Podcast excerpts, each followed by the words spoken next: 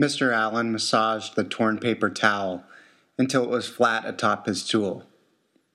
He then dipped a butter knife into a jar of strawberry jam. Gripping the jellied knife, he moved his hand toward the flat paper towel. His class looked on in anguish. They sat on the rug facing their teacher. Many of the kids yelled out, trying to correct Mr. Allen's actions. He continued bringing the jellied knife closer to the fresh paper towel until.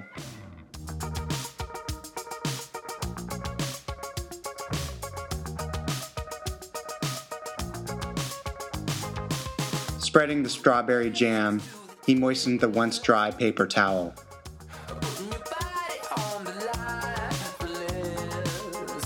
His entire class groaned in disapproval. But that's what the directions told me to do. Mr. Allen shrugged his shoulders and threw up his hands. He wore a smug smile across his bearded face.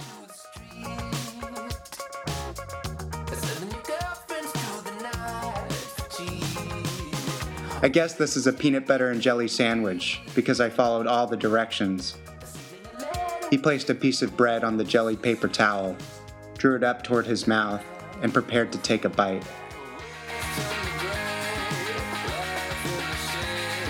The PB&J sandwich making activity was a lesson in following multi-step instructions. Standardized district-wide testing was coming in a week, Mr. Allen was prepping his students for questions involving multiple directions. He asked his kids to write down, step by step, how to make a peanut butter and jelly sandwich. He then followed their directions.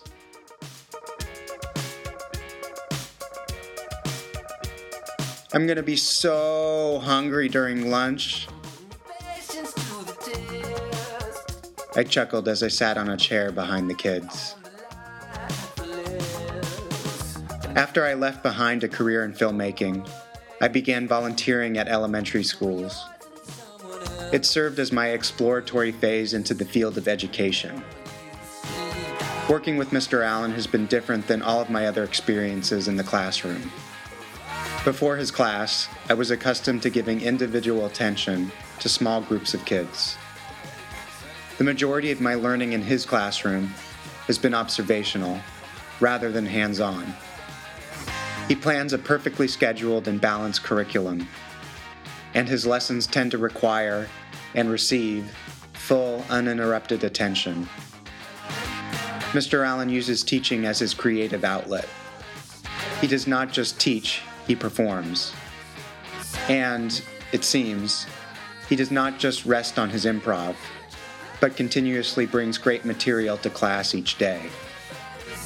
Many times it feels like I'm watching Paul Rudd perform monologues written by Woody Allen, only aimed at children. None of these instructions you guys wrote down actually helped me make my sandwich, Mr. Allen continued.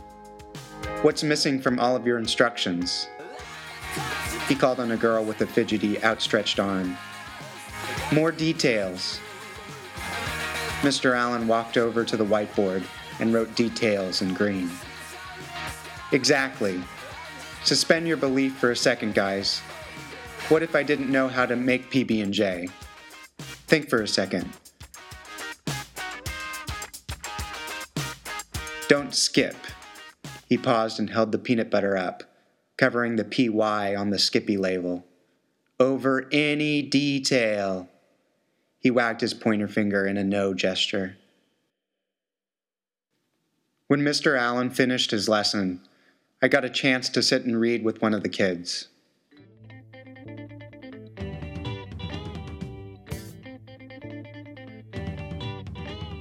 A girl named Mary, who spoke Spanish as her first language, needed to practice both reading comprehension and the pronunciation of her Y's, J's, and TH's. I listened to her read Percy Jackson and the Lightning Thief. Whenever she came across a word with a TH, she'd pronounce it as if it were a D. Brother. Brother. I corrected her each time, then had her repeat the sound and then the word brother, brother.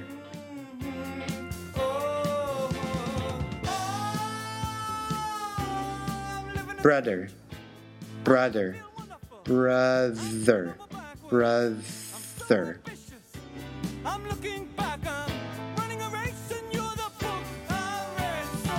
Despite her stumbles, she got through a respectable number of pages with my help. Creating a bridge between Mary's synapses was both engaging and ephemeral. I lost myself in the activity, much like I had in all phases of film production, from pre to post.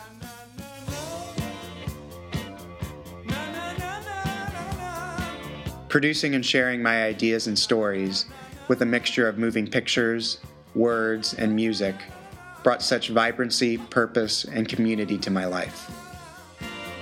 Since I gave up film, I felt a creative void.